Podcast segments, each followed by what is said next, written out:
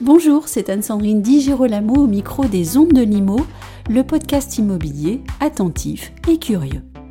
New York, c'est une ville iconique, une ville dans laquelle toutes les cultures, toutes les religions et toutes les générations se retrouvent toujours et interagissent au rythme soutenu de l'activité économique et culturelle. Les modes n'ont jamais su y imposer leur légèreté et les crises n'y perdurent jamais.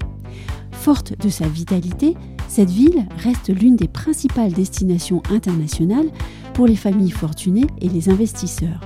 Pour nous parler du marché de son immobilier haut de gamme, Voici Yann Rousseau, directeur de Barnes New York. Yann Rousseau, bonjour. Sandrine, bonjour.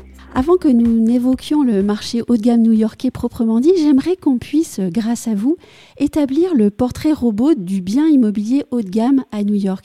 Quels sont euh, les critères du bien immobilier haut de gamme dans cette ville icône et qui fait rêver tant de monde? Je dirais qu'il y a deux types de biens haut de gamme euh, à New York. Il y a la, la maison de ville, ce qu'on appelle donc la, la townhouse ou la brownstone ou, la row house, il y a différents euh, termes qui sont utilisés, donc qui sont des, des maisons de ville euh, mitoyennes en général euh, de trois voire quatre étages avec un petit peu de un petit peu de jardin derrière, euh, qui sont principalement situés dans des quartiers tels Upper East Side ou ou Greenwich Village ou après sur sur Brooklyn. Oui. Donc ça, ce sont des biens qui sont qui sont très haut de gamme et qui est un petit peu la seule possibilité à, New York City, du moins à Manhattan, pour euh, être dans une maison individuelle sans être en copropriété. Mhm. Euh, et après, le, les autres biens haut de gamme, ce sont euh, donc les les penthouses, notamment donc les derniers étages dans des dans des condominiums, des copropriétés de grand luxe, c'est-à-dire pas nécessairement condominiums, mais aussi des coopératives. Oui. Ils sont voilà en général avec des grandes vues très dégagées dans des immeubles avec avec service. Oui, les services d'ailleurs, c'est l'élément différenciant par exemple par rapport à un bien immobilier haut de gamme parisien. Oui, absolument. Les, les grands, euh, du moins les, appartements qui sont les plus valorisés ou les, tours euh, d'immeubles, enfin les immeubles qui sont les plus valorisés, ont en général une multitude de services. Alors après, quand ce sont des, quand ce sont des immeubles qui sont plus anciens, euh, il y a du service, il y a du personnel, il n'y a pas forcément après de service euh, euh, au sein du au sein du bâtiment, simplement parce que le bâtiment a été créé à l'origine, il n'y avait pas la place pour euh, mettre euh, ce qu'on met maintenant, à savoir des salles de sport, des piscines, des spas, ce genre de choses. Mm. Euh, mais au minimum, il y a, il y a du moins une très grande quantité de personnel. Après, pour les, euh, pour les programmes qui sont plus récents, les tours qui sont plus récentes, effectivement, là, il y a plusieurs étages euh, de parties communes qui sont réservés à des services, donc telles salles de sport, par ailleurs, des, des, salons de réception, des, voilà, des, des bibliothèques, des, espaces communs, des terrasses, des rooftops. Quels sont les, quartiers phares pour cet immobilier en ce moment Et est-ce qu'il y a eu une évolution de ces quartiers justement? Sur les dernières années, disons que c'est assez constant. Historiquement, en fait, si vous voulez, euh, les quartiers les plus euh, les plus luxueux, c'était plutôt Upper East Side oui. et, euh, et, ce qu'on appelle Midtown. Mhm. Midtown, c'est une dynamique qui est plus récente avec la avec la rangée des milliardaires qui s'est en fait inscrite sur la sur la 57e rue. Donc ça, c'est un effort qui est plus récent, qui date d'environ une, une dizaine d'années. Euh, maintenant, il y a toute une série de, de, de, programmes neufs très luxueux qui sont sortis euh, de, un peu ex nihilo de terre à, à Hudson Yards. Euh, donc ça, c'est un quartier qui, euh, qui, est tout neuf et qui est maintenant très valorisé. Euh, mais après, les quartiers qui sont les plus en vogue actuellement, qui le sont depuis une certaine, une certaine nombre d'années, c'est donc plus vers le vers le sud de Manhattan, donc Tribeca. Oui. Tribeca, Soho, Greenwich Village. Oui. et après, dans une moindre mesure, le quartier de Dumbo à Brooklyn. Oui, en fait, ce sont des quartiers qui sont déjà iconiques depuis de très nombreuses années. Oui, oui, oui. Euh, ils sont, ils sont déjà, effectivement. Parce qu'en fait, si vous voulez, ce sont des quartiers où, il y a moins de, moins de densité. Euh, ces quartiers qui sont plus entre guillemets de taille village, enfin avec une ambiance de village et qui finalement valorisent beaucoup, euh, valorisent beaucoup les biens. Euh, même si euh, donc euh, nécessairement les, voilà, les, les, immeubles les plus luxueux sont sur la 57, 57e rue ou du moins à proximité, proche du proche de la partie sud de Central Park. Mmh. donc cette partie de Midtown, c'est son valorisation pure d'appartements peut être peut être très importante. De la même manière que beaucoup de biens qui sont eux anciens dans des copropriétés plus anciennes euh, sur voilà, sur la 5e ou Madison ou jusque jusque même à l'Ex du côté Upper East Side euh, restent aussi très valorisés.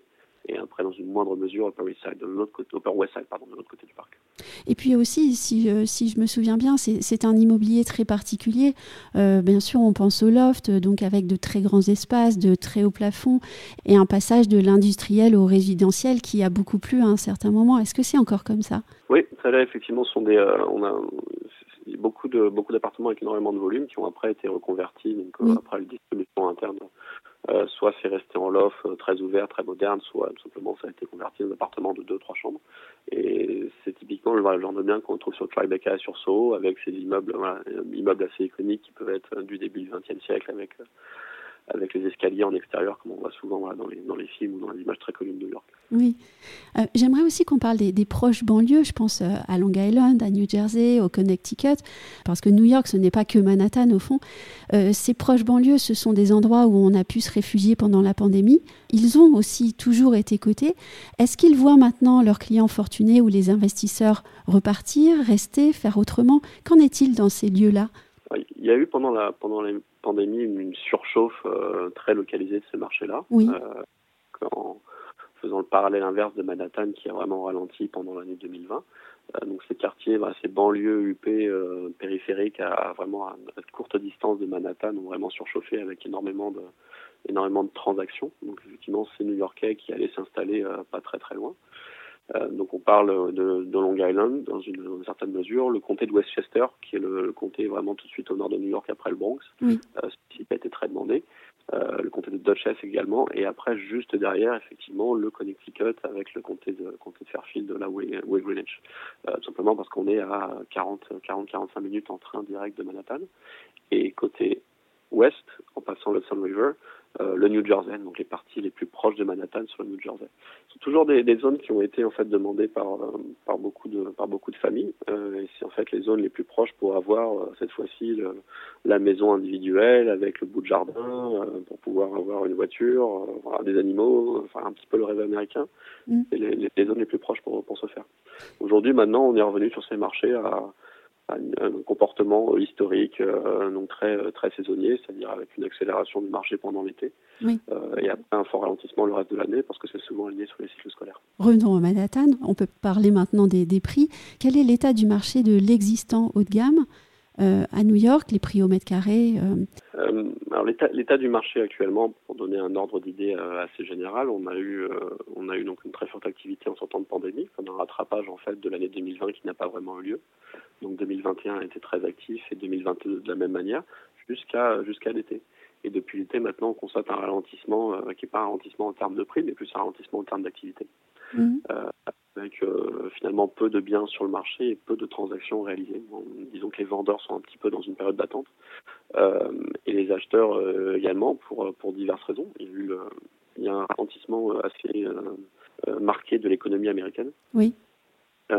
Et donc avec voilà, une très forte chute, chute, chute des marchés. Euh, ce qui rend, ce qui rend bah, l'argent disponible pour beaucoup d'acquéreurs il a vu fondre de plusieurs dizaines de pourcents sur les sur les derniers mois. Et les entreprises de la même manière qui s'attendent à une récession aussi prennent des mesures assez conservatrices vis-à-vis de, vis -vis de leurs employés. En parallèle, il y a une augmentation forte des taux d'intérêt. Donc pour toutes les personnes qui achetaient euh, financés, qu'il y a New York qui n'est pas nécessairement trop euh, la norme, hein, surtout sur les biens de un grand luxe.